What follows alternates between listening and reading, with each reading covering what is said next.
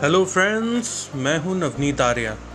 और इस पॉडकास्ट में आप सुनेंगे बेहतरीन किताबों के समरीज एक्सपीरियंसेस और उनके डीप मीनिंग्स हम अपने लाइफ एक्सपीरियंसेस को इन किताबों के साथ जोड़ने की कोशिश करेंगे।